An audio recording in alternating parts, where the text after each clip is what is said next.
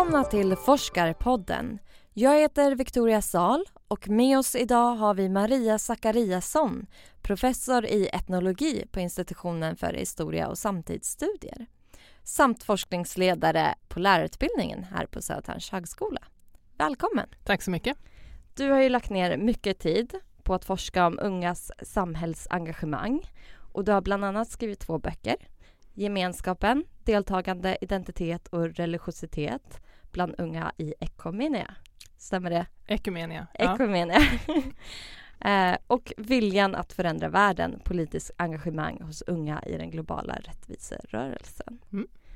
Hur kommer det sig att du började forska om det här? Ja, det är ju så att eh, återkommande i samhällsdebatten så lyfts den här frågan om att det är viktigt att unga är engagerade i samhället och deltar i samhället på, på olika sätt. Eh, och då talas det ganska ofta om att unga är för lite engagerade, att de har för lite politiskt engagemang, att valdeltagandet sjunker bland unga och så vidare. Så att det här framställs ofta som något problematiskt, att man ser det som att vi måste få unga mer engagerade. Så det jag ville göra då när jag började forska om det här för ett antal år sedan var att undersöka men de unga som faktiskt är engagerade, de som är aktiva, vad är det som får dem att vilja vara det? Så att man går in och faktiskt frågar dem, alltså varför har du valt att bli aktiv och varför, vad, hur ser det ut på samhället du lever i och dina möjligheter att påverka det och demokrati och så vidare. Mm. Så det var där det började. Det var där det började. Uh, och när man pratar om unga, vilken ålderskategori pratar vi om då ungefär? Ja, ålder är ju ett intressant begrepp i sig så, och det, just när man pratar om unga, eh, det handlar inte bara om, om kronologisk ålder utan det handlar också om hur man uppfattas. Men de som jag har intervjuat, de är i de olika projekten är de mellan femton och tjugofem ungefär. Mm. Eh, sen kan man naturligtvis uppfattas som ung när man är äldre också eller yngre, men eh, de flesta av mina intervjupersoner och de som har deltagit i projekten har varit mellan femton och tjugofem. Ja, just det.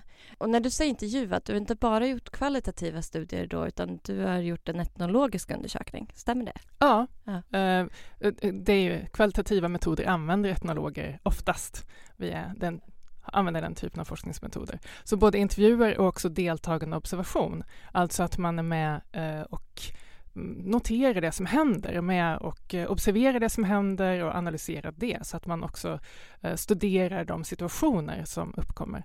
Intervjuer är ju bra när man vill ta reda på hur människor tänker och resonerar, vad de berättar om sina erfarenheter. Observationer är jättebra för att ta reda på vad är det som händer här och nu. Just det. Och hur, hur har det här varit en bra tillvägagångssätt just när du har studerat de här ungas samhällsengagemanget? Det är ju så att som etnolog som är intresserad av individuella erfarenheter och berättelser men man sätter dem i relation till, alltså man diskuterar större samhällsfrågor och större frågor utifrån individens erfarenheter och perspektiv ofta. Så att även om det är individuella erfarenheter man utgår ifrån så kan jag säga någonting mer allmänt om till exempel hur, hur skapas engagemang, hur upprätthålls engagemang, hur ska man förstå ungas, ungas samhällsdeltagande, hur ser vi på det och så vidare. Så att som etnolog så kan jag då gå in och genom att använda till exempel intervjuer och observationer så kan jag ge en mer nyanserad bild av ett ganska komplext samhällsfenomen. Mm. Just för att jag då kan komma åt känslor, erfarenheter, berättelser och så vidare. Sen är det ju väldigt bra med andra typer av undersökningar av samma fenomen. Till exempel mm. en kvantitativ undersökning, statistiska undersökningar och så vidare som kan undersöka på ett annat sätt. Mm. Hur många har deltagit i en manifestation eller hur många har skrivit på ett upprop på internet och så vidare. Mm. Det är inte det som jag är intresserad av i första hand utan jag vill veta varför, hur tänker människor och så vidare. Mm. Det uh, låter ju jättespännande. Ja.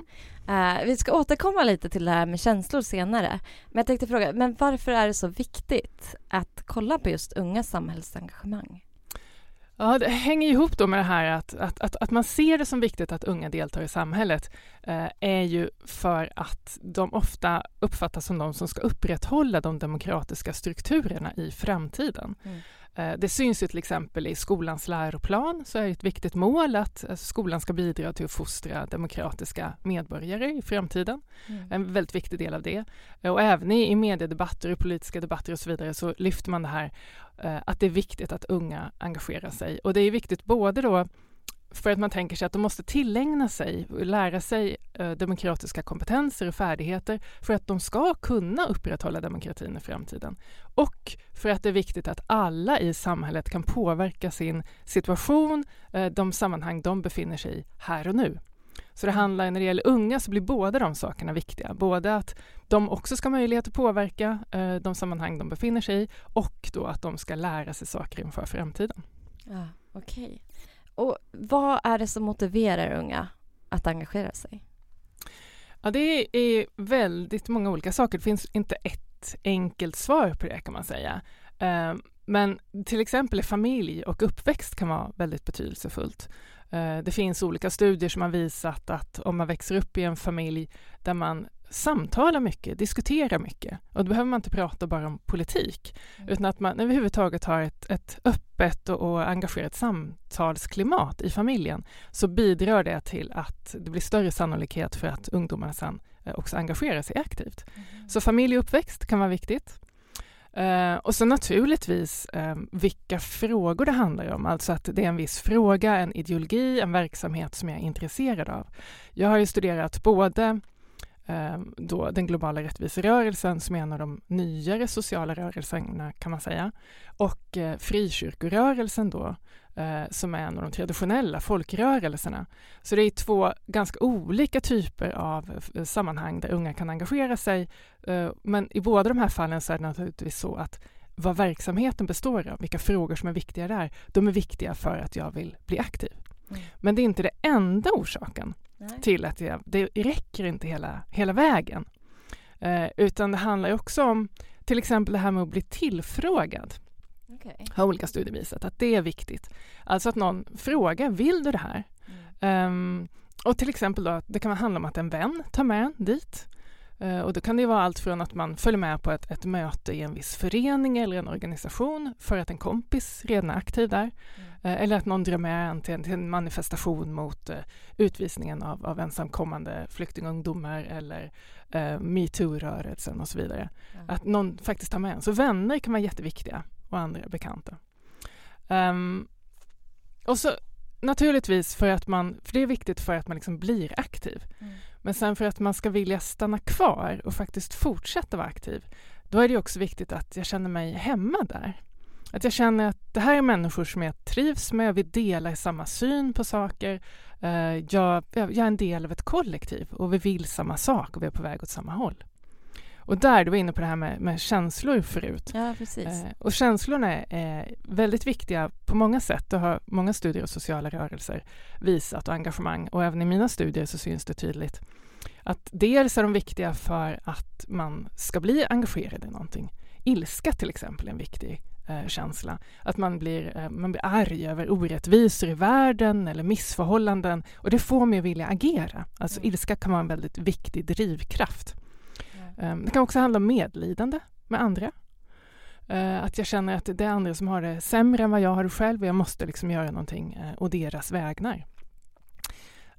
Så just det här att, att man, känslorna kan vara viktiga för att jag överhuvudtaget blir aktiv. Det kanske är så att jag befinner mig på ett, en stor manifestation, ett jättestort möte någonstans.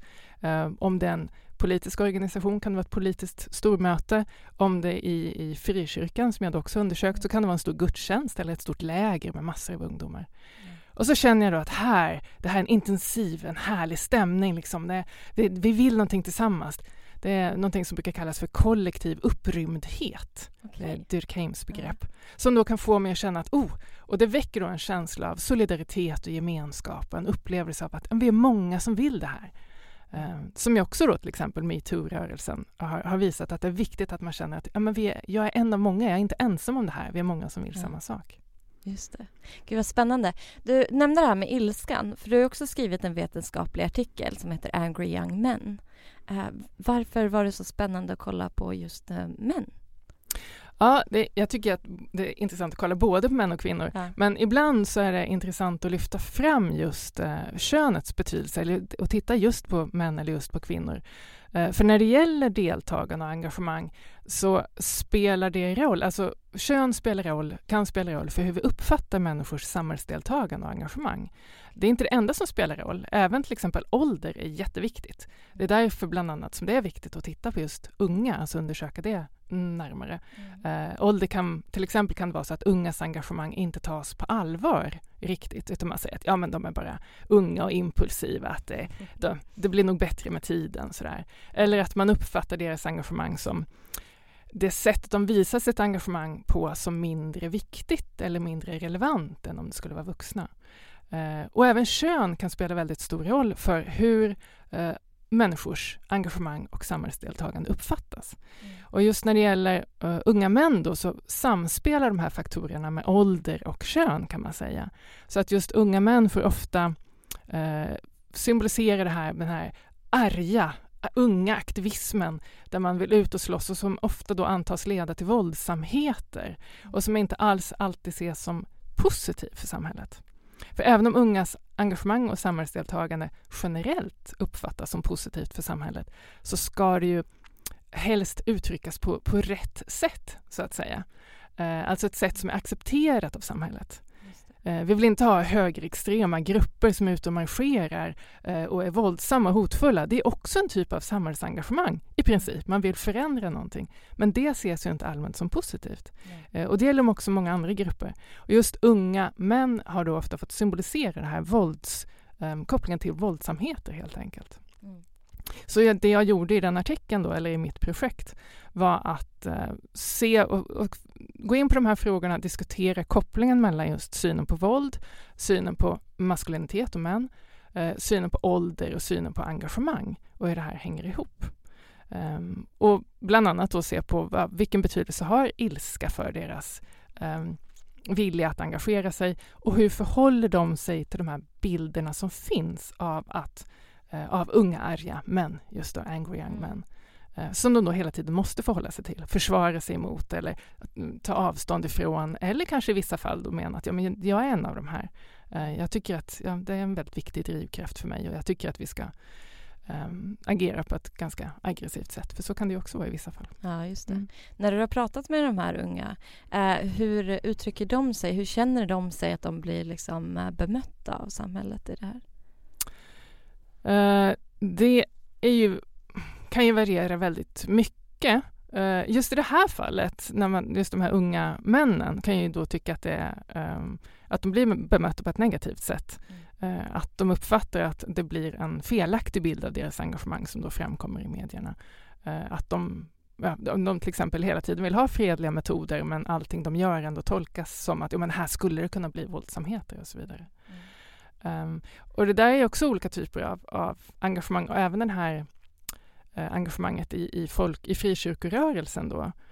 Där kan det vara en annan typ av missförstånd eller missuppfattningar, för även religion kan, och etnicitet och sådana saker kan ju spela in för i, när det gäller hur engagemang uppfattas. Mm. Eh, så även där kan det vara så att ett religiöst engagemang, som är också en typ av samhällsdeltagande, kanske inte alls uppfattas som det och inte inkluderas i till exempel undersökningar som görs av, av ungas medborgerliga aktivitet.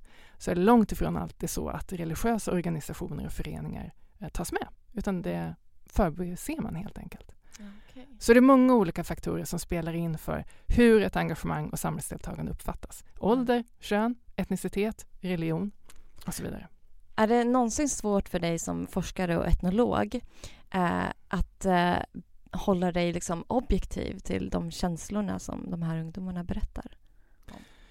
Uh, ja, jag tror inte att det är ett själv... Alltså som, som etnolog så tror jag inte på att det finns någon, någon eh, objektiv forskning på det sättet, utan som kvalitativ forskare så är man alltid en del av forskningsprocessen. Mm. Så är det ju. Mm. Sen är det ändå så att man har ett systematiskt tillvägagångssätt och man behandlar sitt material på det sättet så att det ändå blir... Det ska ju inte handla om mig i första hand.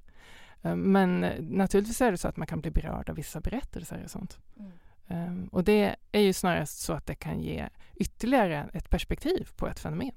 Ja, just det. Uh, och för att gå vidare då, för just nu håller du inte på att forska om just det här, utan det är någonting annat. Kan du berätta lite om det? Ja, uh, jag håller ju, det jag håller på med just nu, det är någonting ganska annat. Eh, och det handlar om ett projekt som jag är med i som handlar om eh, högskolestudier, som har varit en annan, en ganska stor del av min forskning faktiskt.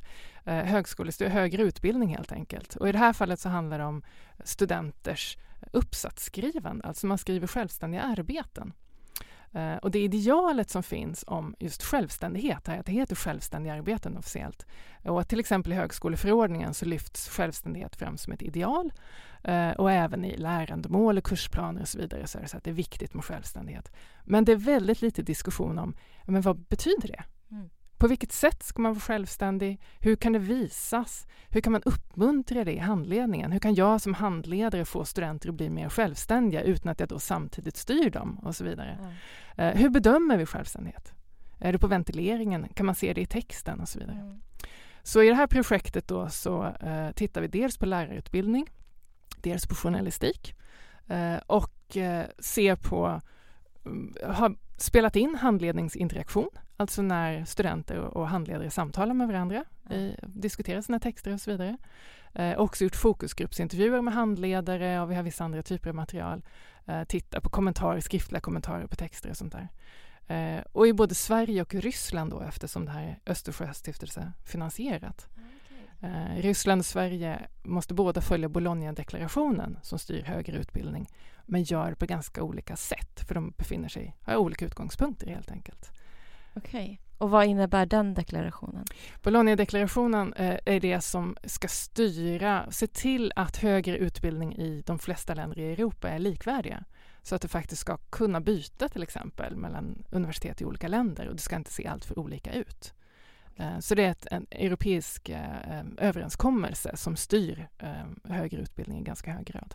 Men även om det ska, se, det ska bidra till likvärdighet och kunna underlätta internationalisering så är det ändå så att, att det blir olika i olika länder. Så att därför är det intressant att se både på Sverige som jag har en viss tradition och då Ryssland i det här fallet som har en andra utgångspunkter och förutsättningar och så vidare. Ja, just okej. Okay. Och när man diskuterar självständighet, jag har ju själv skrivit C-uppsats precis och det kommer ju upp även på våran opponering liksom, är uppsatsen självständig? Det är ganska svårt att definiera vad det betyder. Mm. Vad skulle du definiera det som? Ja, eh, jag kan inte rada upp hela den för vi har i en artikel vi skriver så har vi åtta eller nio olika såna här kategorier som man kan definiera det utifrån. För det, det kan ju handla om eh, både att man kan ta egna initiativ. Mm. Det kan handla om att du kan göra en självständig analys, alltså att du kan förhålla dig självständigt till källor och material, till andras forskning. Det är naturligtvis en väldigt viktig del att du inte kan, ska plagiera och så vidare. Du måste vara självständig på en rent grundläggande nivå. Eh, men det kan också handla om, eh, kommer du till handledningen och har, har förberett dig ordentligt? Förväntar du dig att handledaren ska tala om vilken litteratur du ska läsa eller hur du ska, vilka teorier du ska använda? Eller har du gjort det här på egen hand och så vidare? Eh, så det handlar inte om att man ska sitta och arbeta helt ensam. Det är i princip alla handledare vi har intervjuat eh, överens om. Alltså mm. Det är inte det det handlar om utan det handlar ju om att man ska kunna ha egna idéer och ta egna initiativ och kunna utveckla dem i dialog med handledaren mm. på olika sätt. Um, så att man, för man ska ju också, samtidigt som man är självständig ska man hålla sig inom ramarna och riktlinjerna. Mm. Att göra någonting helt annat än det som står i studiemanualen och så vidare, det är inte så populärt heller. Där blir det något helt annat istället. Ja. Du, jag får tacka dig så mycket för att du kom hit. Ja, tack för att jag fick komma.